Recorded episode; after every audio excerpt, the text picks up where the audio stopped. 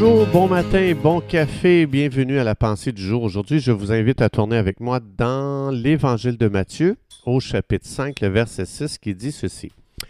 Heureux ceux qui ont faim et soif de la justice, car ils seront rassasiés. Jésus ici nous enseigne un des principes les plus puissants pour la poursuite de, de Dieu. Il nous dit, heureux ceux qui ont faim et ceux qui ont soif.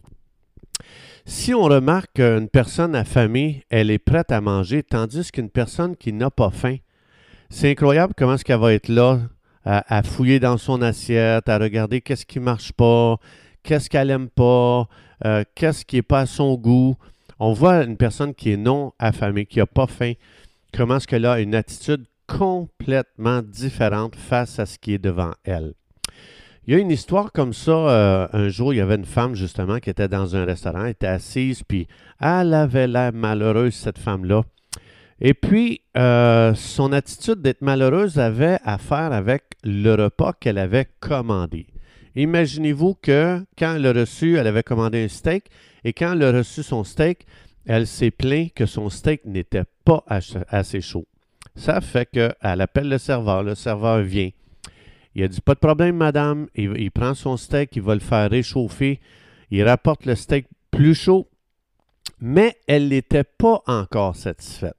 Ça fait que la troisième fois, c'est le propriétaire lui-même qui est venu en personne la rencontrer et lui a apporté un nouveau steak pour s'assurer que cette femme soit satisfaite. Mais quand cette femme a reçu pour la troisième fois le steak chaud de la part du propriétaire lui-même, la femme s'est encore plaint. Alors le propriétaire lui a expliqué qu'il l'avait apporté directement du feu. Lui-même le pris sur le, le poêle. Et puis c'est lui-même qui l'a apporté à la femme.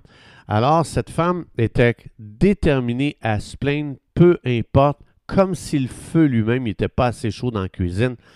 Alors ça, ça révèle euh, une chose, un principe qui est très important justement de ce que Jésus explique ici.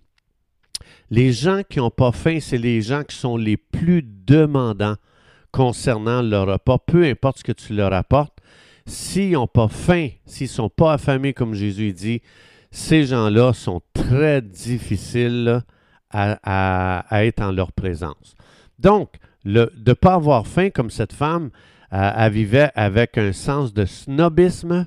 Euh, elle a des attentes de perfection, comme on voit ici dans l'histoire.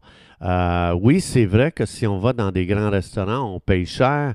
Oui, c'est vrai qu'on a des standards d'exigence qui sont plus élevés parce qu'on paye, c'est vrai. Mais ce que Jésus nous explique ici, quand on parle du royaume de Dieu, ce, ce concept il est retrouvé dans le royaume de Dieu, on le retrouve dans les églises. Il y a des gens qui vivent avec cet état d'esprit, ils n'ont pas faim. Et puis, au lieu d'apprécier, de devenir reconnaissant pour qu'est-ce que Dieu donne, les gens peuvent devenir tellement avec un esprit de critique face à tout ce que Dieu offre dans l'Église. Il ne faut jamais oublier que Jésus s'est retrouvé lui-même devant cet état d'esprit. Donc, euh, Jésus lui-même, il donnait les, les mets les plus royaux. Et tu avais cette catégorie de gens qui étaient devant Jésus qu'on appelle les pharisiens, qui, eux, n'avaient aucune faim de Dieu. C'est pour ça que Jésus dit, heureux ceux qui ont faim. Parce que Jésus a été face à des gens qui n'avaient pas faim, mais pas du tout. Par contre, c'était des gens qui étaient tellement religieux. On aurait cru qu'ils avaient faim de Dieu, mais Jésus a mis en évidence que la religion n'amène pas une personne à avoir faim. Un religieux crache devant ce que Dieu lui offre. Jésus est venu offrir le steak le plus délicieux, le plus juteux, le plus chaud qu'il n'y avait pas, et les pharisiens ont craché dessus, et ça nous montre que l'esprit religieux n'a aucune fin de Dieu. Lui, la seule chose qu'il veut faire, il veut faire des choses pour être sûr qu'il est en règle. J'ai lu ma Bible, je suis en règle. J'ai prié ce matin, je suis en règle. Je vais à l'église, je suis en règle. Euh, je donne ma dîme, je suis en règle. Mais ils n'ont toujours pas faim de Dieu. Et ces gens deviennent de plus en plus demandants et avec un esprit tellement critique. Ils écoutent des messages, sont très critiqueux. Ils écoutent la vision de l'Église, sont toujours en train de critiquer. Ils n'ont pas faim. Une personne qui n'a pas faim, c'est fou comment euh, cette personne-là, tu ne peux pas la satisfaire, peu importe le message que tu vas prêcher, peu importe la vision que l'Église va avoir. Donc, la faim, c'est un phénomène intéressant. La faim fait bouger les gens et ça leur fait faire des choses très étranges. Dans Proverbe 6.30, Salomon nous a parlé de, ce phénomène intéressant de la faim. Il explique que, évidemment, le vol était défendu dans la Bible. Ça, il n'y a pas un seul instant qu'on peut justifier cet acte-là. Mais Salomon, il parle dans Proverbe 6.30 que les gens semblent avoir de, la sympathie pour une personne qui vole quand il est motivé par la faim. Ah oui, mais il est tellement affamé, ça fait euh, dix jours qu'il n'a pas mangé. Regardez, il est maigre comme un pic. Donc, Salomon explique que oui, le voleur doit repayer ce qu'il a volé, mais Salomon explique que personne affamée qui vole euh, n'est même pas méprisée dans sa propre communauté. Parce qu'on dit, le gars il a tellement faim, c'est normal, il va mourir s'il ne mange pas. Donc, euh, euh, un comportement comme ça, une personne affamée qui vole, évidemment, c'est un comportement inacceptable et inhabituel. Mais la Bible explique qu'on peut excuser ces gens-là quand ils sont affamés. Les gens qui ont faim spirituellement vont démontrer les mêmes traits similaires qu'une personne humainement affamée.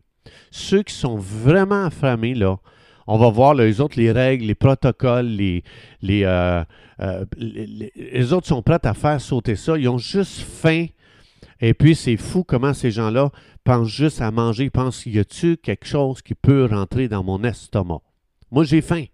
Donc, euh, la faim change n'importe quelle personne. Tu peux euh, rencontrer des gens qui sont très gênés, puis ça devient des gens qui se lèvent, ils font entendre leur point de vue, ils font entendre leur voix avec une grande assurance.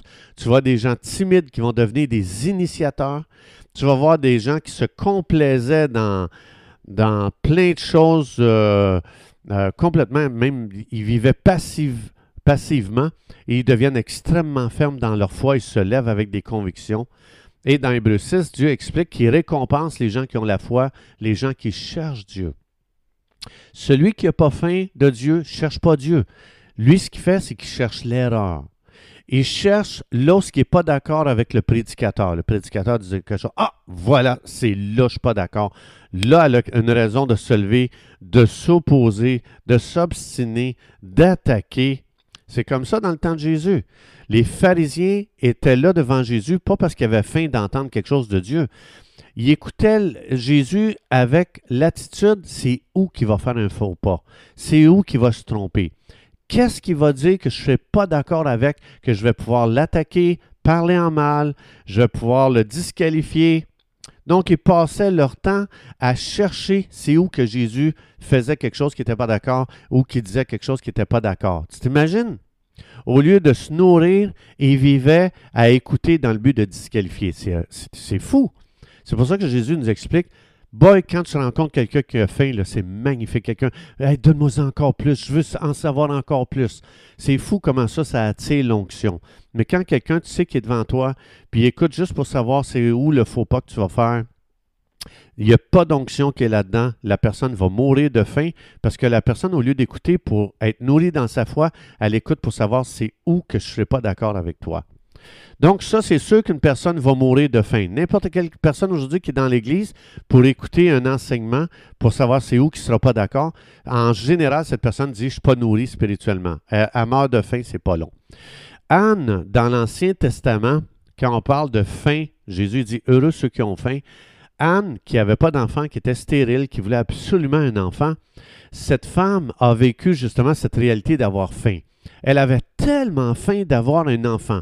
Elle avait tellement faim de voir Dieu intervenir, répondre à, ses prières basées sur une promesse qu'elle a comparue dans le temple. Ça dit, elle avait l'air ivre et puis Élie, le, prêtre, il pensait qu'elle était complètement ivre. Puis quand il a parlé avec, euh, il a réalisé que c'était une femme qui priait désespérément pour avoir un enfant. Et Élie s'est excusé pour son comportement bizarre, qui était produit par un super désir de voir la bonté de Dieu exaucer ses prières pour qu'elle puisse avoir un enfant. Donc, c'est important de réaliser ceci. Si je fais juste ouvrir la Bible juste pour l'étudier, avoir de l'information, ça, c'est pas une fin spirituellement. Parce que je vais, je vais vivre à vivre, je vais vivre à juste acquérir de l'information dans le but d'argumenter. Dieu nous appelle à se nourrir de sa parole et quand j'ai une faim à l'intérieur de moi, il y, a, un feu à l'intérieur, je brûle à l'intérieur pour connaître Dieu, pour aimer Dieu, pour, euh, euh, pour pouvoir euh, me nourrir de, des paroles de Dieu pour que ma foi soit nourrie, pour qu'aujourd'hui je me lève, que je crois Dieu comme Anne pour voir des miracles arriver dans ma vie. Alors, ça, la fin est initiée par Dieu, mais elle est soutenue à travers ma coopération. Euh, et puis ça, c'est là qu'il se passe vraiment un phénomène extraordinaire. Chers amis, c'est tout le temps que nous avions. Je vous souhaite une belle journée. à demander au Saint-Esprit, rends-moi affamé de Dieu. Que Dieu vous bénisse abondamment. Et Dieu voulant, on se retrouve demain.